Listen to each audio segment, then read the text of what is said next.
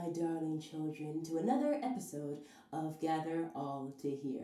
Yes, my guys, yes, my gents, yes, my ladies, we have a name. Unlike last episode, I didn't have no name. I didn't even have any art, but yes, I got all my stuff together, and we have another good story called The Hybrid Alliance, which is actually an idea I had, which was a comic idea that I had with my sister way back when, I think, like, ooh, over two years ago? Yeah, two ago this has been through a lot. Like, like I said, it was originally a comic idea, but then it got changed to script once I got a hold of it. And now I'm just going to try and write this into a book because I think this is good in a book format versus like a script because I don't, I can't see this becoming like a TV show. Like, obviously, it's not going to be a movie, but like a TV show, I can't see it and I can't see the vision, so I'm just gonna make it into a book and you guys are just gonna have to use your imagination. And also, don't forget that if you don't like podcasts and stuff like that, or you just wanna see my lovely face, don't worry, I have a video version that's on my channel, SH Creative Side, on YouTube.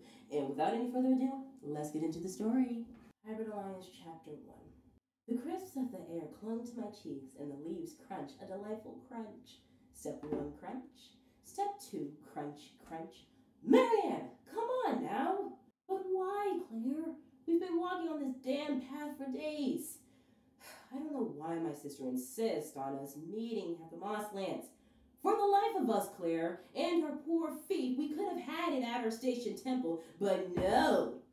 A girl with bouncy blonde curls, green eyes, and a tall stature rushed over and grabbed Marianne's arm. Ouch, sis! That hurts an awful lot. Then you should have kept up the pace exclaimed Claire. For the sake of the North American line, we have to attend this meeting. Once we were close enough, I jerked my arm out of her grasp, which, by the way, isn't an easy thing to do.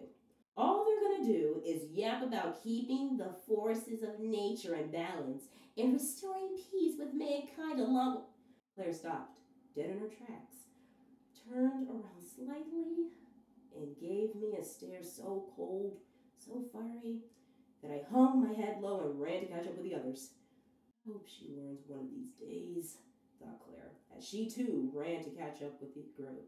See what I mean by a choppy storyline, ladies and gentlemen? Okay, so basically, this whole group, like 300 years prior from 2022, because some stuff is going to happen, but that's besides the point, I'm not going to get into that. Basically, this group, the Hybrid Alliance. The Hybrid Alliance has been around for thousands and thousands of years, but 300 years prior, they're now like got a call from like the upper highs, like the mystical ones that were there at the beginning of time when animals started. So say like the bears and the birds and stuff, when animals started to populate the earth, they were around then. But it's only when humans started to populate that they started to get human hosts and stuff. But anyway, they're on their way to a meeting, but the leaders who are wolves, because the leaders are always wolves, it never changes because the wolf is like a dominant animal according to their eyes.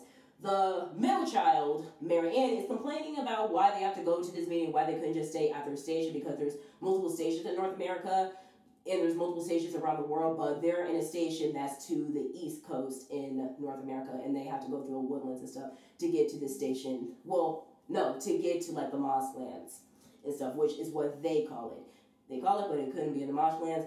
Claire and them are having an argument because Claire is stressing that this is important because if they the IRS called them like urgently, then something must have happened. They didn't agree, and of course, Claire ends up saying, Why, why, why can't she learn? Like typical sibling stuff, basically. So that's just chapter one. Obviously, it's to be longer, and yes, it's choppy, but I'm to be able to fix it. But that's just the explanation for chapter one. I can't wait to see how this turns out, honestly, because I have a lot of ideas already of how this could turn out. Like, I already added another character, and I kind of changed their names a little bit, but I just wanted to keep it the way that it is for this episode. But the next time you guys hear about this, which probably isn't going to be until a while until I can really get my stuff together, they will all have new names. And that is it, my children. Hopefully, you enjoyed this story because I actually am proud having left it on the shelf for two to three years. I'm proud of this story, and I hope you guys will stay around as it progresses into something more. But that's it, and I hope you guys will come back for another. Bye, guys.